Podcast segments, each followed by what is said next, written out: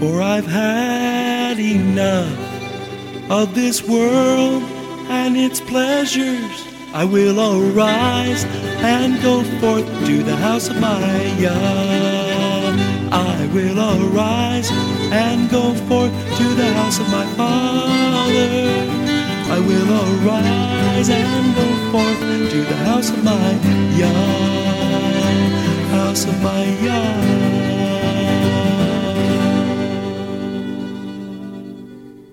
Shalom, and welcome to today's teaching on the Hebraic roots of Christianity, where we study first century Christianity and the faith that Jesus, whose Hebrew name is Yeshua, which means salvation, taught his disciples. And now, Hebraic roots teacher Eddie Chumney of Hebraic Heritage Ministries International.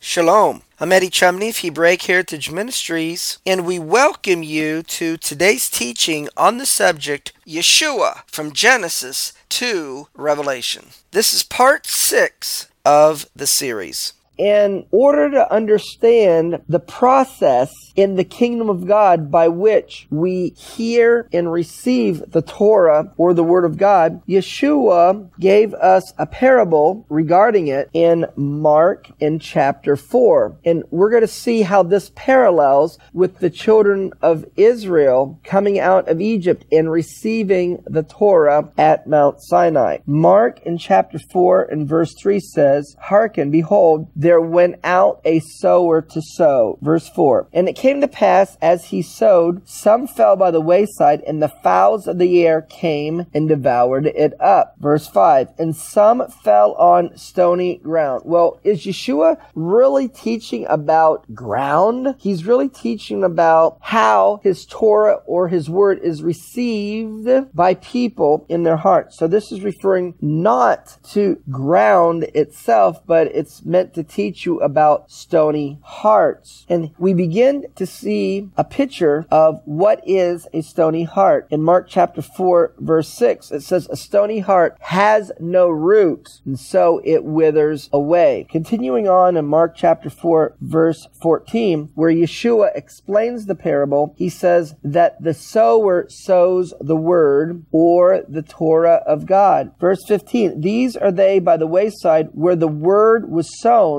when they have heard, Satan comes immediately to take away the word that is sown in their hearts. This is an eternal principle of the kingdom of God that the Bible says in Romans in chapter 10 and verse 17 that faith comes by hearing and hearing by the word of God. In order for us to build up our faith, we need to hear the word of God, believe the word of God, and allow it to be settled in our hearts. But when we hear and receive the word of God, we're told that Satan will come to seek to take away the word that was sown in our hearts. How does he come to take away the seed that is sown in our hearts? There'll be circumstances in our lives that will challenge the promise or the word of God that we receive into our hearts because it is a test to see what our hearts are made of. Mark chapter 4 verse 16 it says, These are they likewise which are sown on stony ground or stony hearts. So he's going to explain the characteristic of a stony heart. In verse 16 it says, Who when they have heard the word, they immediately receive it with gladness. So a stony heart will receive the Torah or the word of God with gladness, but verse 17, they don't have have root in themselves. So they only endure for a time, and they endure until affliction or persecution arises for the word's sake, or to test the word that is in their heart. And because the affliction and the persecution, which is circumstances in their lives that challenge the word of God in your logical mind, trying to convince you that the word of God or the promise of God is not true, that those with stony heart, they become offended. Let's see how the principle of a stony heart applied to the children of Israel. A stony heart will receive the word with gladness. Did the children of Israel receive the word with gladness? Exodus chapter 19 verse 8, the answer is yes, where it says, And all the people answered together and said, All that the Lord has spoken, we will do. In the Hebrew, it says, We agree to do before we have even heard. Well, if you are so eager to love the God of Israel and to be obedient to him that you're willing to do whatever he wants you to do before he fully explains what he wants you to do, that is a good heart. That is a good heart attitude. However, in the wilderness, affliction arose to test the word that was received in the heart of the children of Israel. Numbers in chapter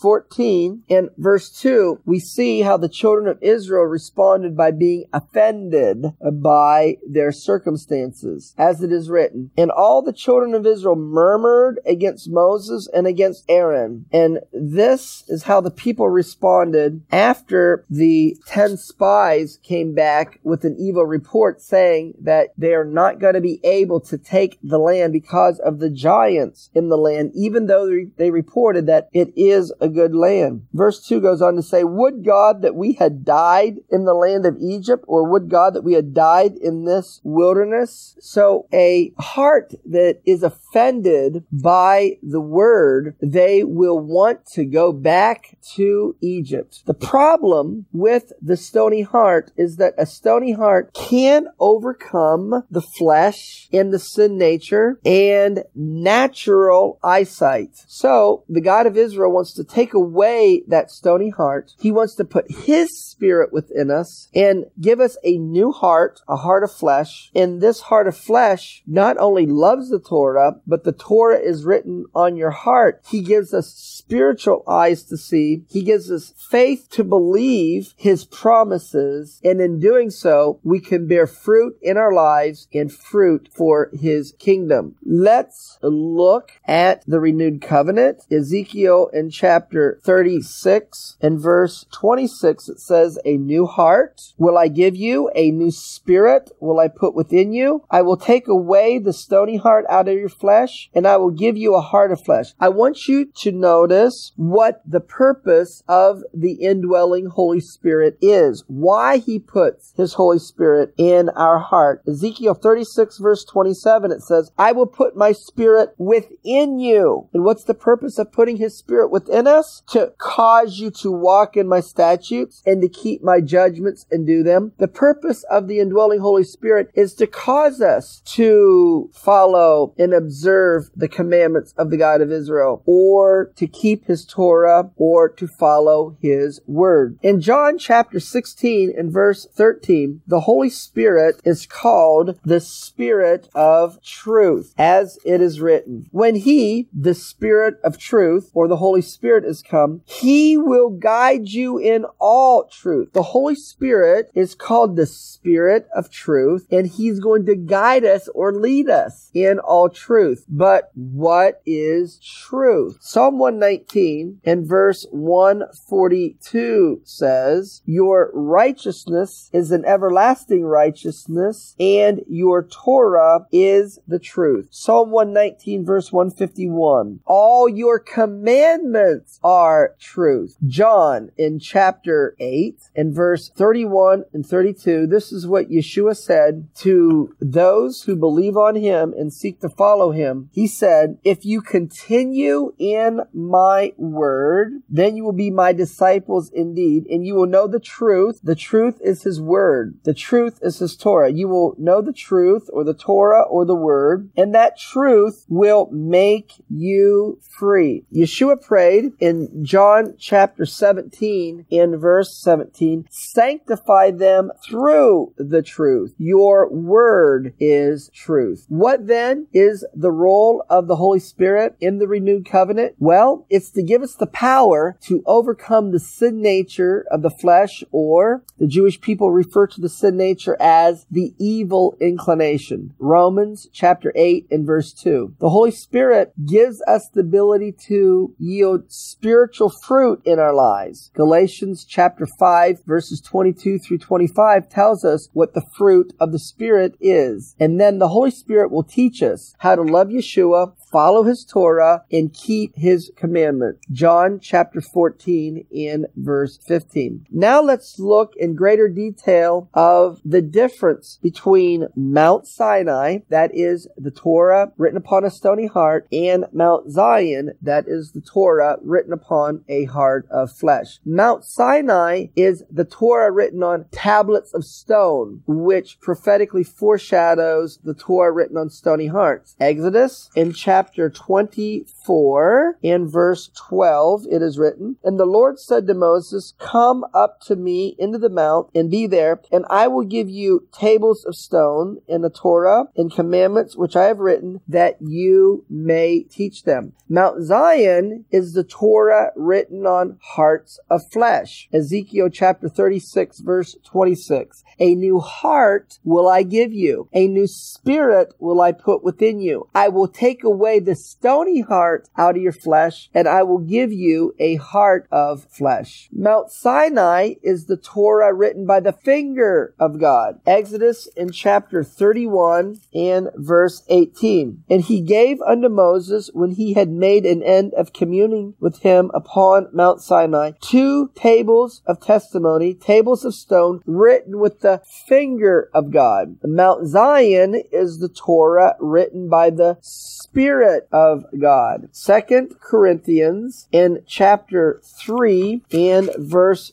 3 states the following For as much as you are manifestly declared to be the epistle of Messiah, ministered by us, written not with ink or with the finger of God, but with the Spirit of the living God. That is the Ruach HaKodesh or the Holy Spirit. Not in tables of stone, which is what happened at Mount Sinai, but in fleshly tables of the heart. Mount Sinai is associated with the letter of the law. And in building the golden calf and breaking the covenant in Exodus in chapter 32, we see that 3,000 are slain. Exodus chapter 32 and verse 28. And the children of Levi did according to the word of Moses, and there fell of the people that day about 3,000 men. Mount Sinai is the spirit of the law. It is salvation, redemption, or restoration. We see on the day day of Pentecost or the day of Shavuot in Acts in chapter 2 and verse 1 that as a result of the outpouring of the Holy Spirit, Acts chapter 2 and verse 41, we are told that then they that gladly received the word were immersed, and the same day there was added unto them about 3,000 souls. Mount Sinai is the letter of the law, Deuteronomy in chapter 27 7 and verse 26 it is written, Cursed be he that confirms not all the words of the Torah to do them, and all the people shall say, Amen. You see, the curse is for disobedience. Mount Zion is the spirit of the Torah, and as we read in 2 Corinthians in chapter 3 and verse 6, we're going to see that the letter of the law kills, but the spirit of the law gives life. 2 Corinthians in chapter 3 and verse 6 but the letter kills, but the spirit gives life. Mount Sinai is associated with the earthly Jerusalem or the flesh, the stony heart, and the flesh is associated with Hagar and Ishmael. And this is the analogy that Paul makes in Galatians in chapter 4 in verse 25, where he says, For this Hagar is Mount Sinai in Arabia and answers to the Jerusalem which now is. Mount Zion is the heavenly Jerusalem. It is after the Spirit, not after the flesh. Hebrews in chapter 12 in verse 18 it is written, But you are not come under the mount that might be touched and that was burned with fire, nor under the blackness and darkness and tempest. That is referring to Mount Sinai. But Hebrews chapter 12 verse 22, you've come unto Mount Zion Zion. Now, because traditional Christianity has not understood the difference between Mount Sinai and Mount Zion, that Mount Sinai is associated with the Torah written upon a stony heart, but Mount Zion is the Torah written upon a heart of flesh. We have interpreted Hebrews chapter 12 verse 18, which says, you've not come unto the mount that might be touched, that somehow he's doing away with the Torah. He's not doing away with the Torah. He wants to do away with the stony heart, and he wants to replace that stony heart with the heart of flesh, which he does by giving us his Holy Spirit so that he can write the Torah upon our heart. Therefore, we have the personal individual application of coming out of Egypt and then coming to Jerusalem or Mount Zion. That is accomplished by doing away with the stony heart and giving us a heart of flesh through repentance of our sins. And our sins come about from a stony heart. We receive the one who died on the tree for the forgiveness of our sins. And in doing so, we're giving a new covenant. The Holy Spirit then is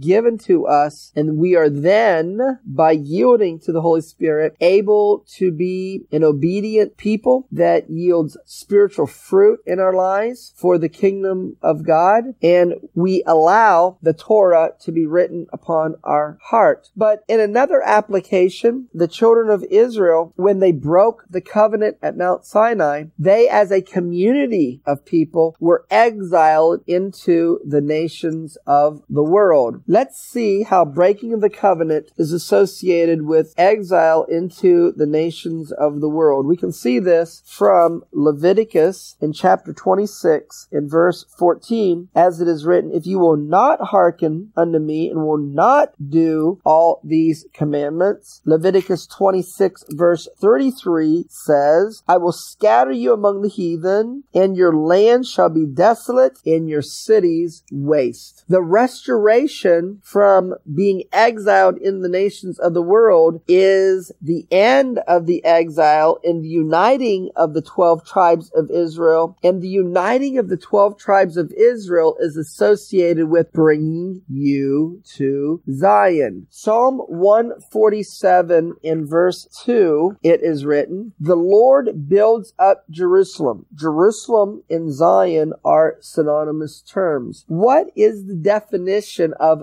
building up Jerusalem? It is the following. He gathers together the outcasts of Israel. The gathering together the outcasts of Israel is the building up of Jerusalem. The building up of Jerusalem is the building up of Zion. So the unification of the 12 tribes of Israel is associated with bringing you to Mount Zion. Isaiah in chapter 11 and verse 12, it is written, And he shall set up an ensign or a banner for the nations and shall assemble the outcasts of Israel and gather together the dispersed of Judah from the four corners of the earth. Psalm 102 and verse 13, it speaks about the last generation before the Messiah setting his feet down on the Mount of Olives, that his mercy will be extended to Zion, as it is written. You will arise and have mercy upon Zion, for the time to favor her, yea, the set time is come. Then it says in Psalm 102 verse 16,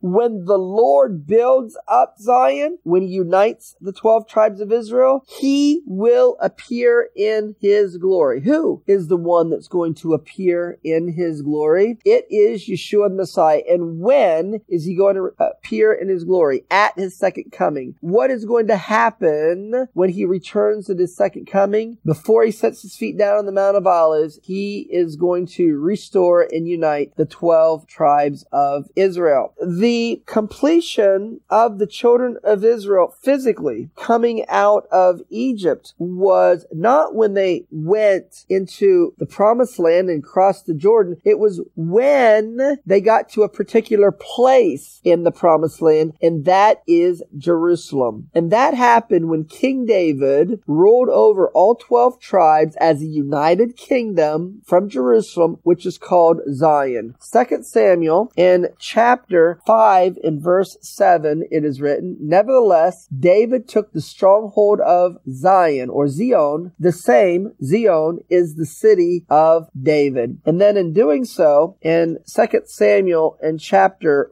5 in verse 1 is when David ruled over all 12 tribes. It says, Then came all the tribes of Israel to David. And then in verse 3, so all the elders of Israel came to the king, and then they anointed David king over Israel or over all the 12 tribes of Israel. Therefore, we can see that what is associated with the end of the exile of the 12 tribes of Israel is that they return to the land of Israel. And when they do, the Bible speaks that the God of Israel is going to bring his people to Zion. We can see this in Jeremiah in chapter 3 in verse 14 as it is written. Turn, O backsliding children, says the Lord, for I am married unto you. I will take you one of a city and two of a family and bring you to Zion. What is bringing you to Zion? It is the unification of the 12 tribes of Israel. As we can see in Jeremiah chapter 3 verse 18, in those days the house of Judah will walk with the house of Israel, and they shall come together out of the land of the north to the land that I have given for an inheritance unto your fathers. Coming to Zion is coming to messianic times because it is in messianic times that the Torah will go forth out of Zion or Zion and the Messiah will rule and reign on the earth from Jerusalem. In Isaiah, in chapter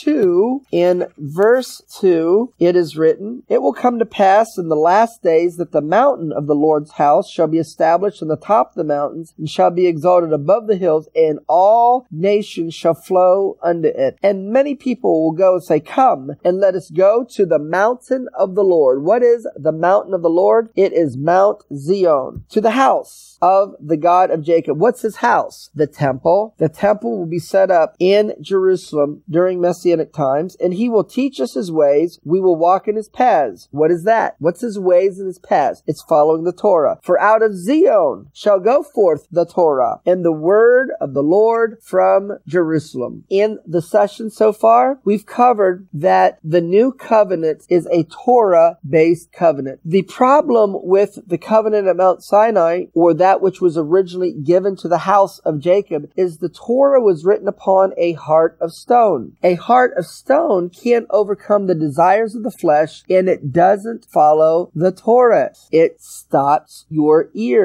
The people turn their necks. They don't want to hear. However, the new covenant is the Torah written upon a heart of flesh through the indwelling Holy Spirit who is the teacher of the Torah. And it's the indwelling Holy Spirit or the Ruach HaKodesh that gives us the power and the encouragement and the desire to follow the Torah. The God of Israel found fault with the hearts of the people. Hebrews in chapter 8 and verse 8, he did not find fault with the Torah itself. And looking at at the parable of the sower, we saw the characteristic or the definition of a stony heart. A stony heart will receive the word or the Torah with gladness, but when Satan or Hasatan or the adversary, the enemy comes to steal the word that is sown in our heart, and he does that through putting circumstances in our lives that causes us to doubt the Torah or the word of God, which we've heard, that because you have no root to endure, that because of the affliction and persecution persecution, you become offended and you don't continue to follow or believe the Torah. Well, that's going to conclude part six of the series on the subject Yeshua from Genesis to Revelation. Shalom in Yeshua the Messiah. Amen.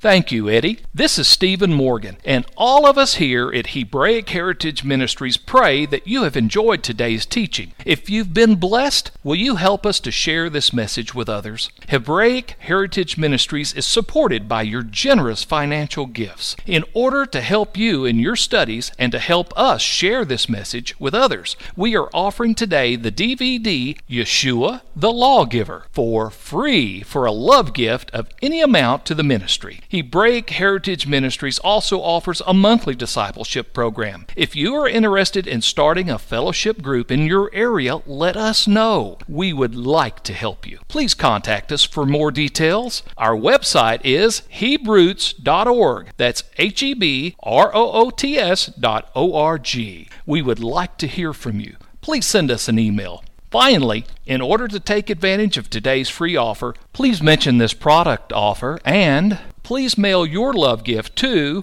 Hebraic Heritage Ministries, P.O. Box 81, Strasburg, that's S T R A S B U R G, Ohio 44680. Until next time, may Yeshua richly bless you.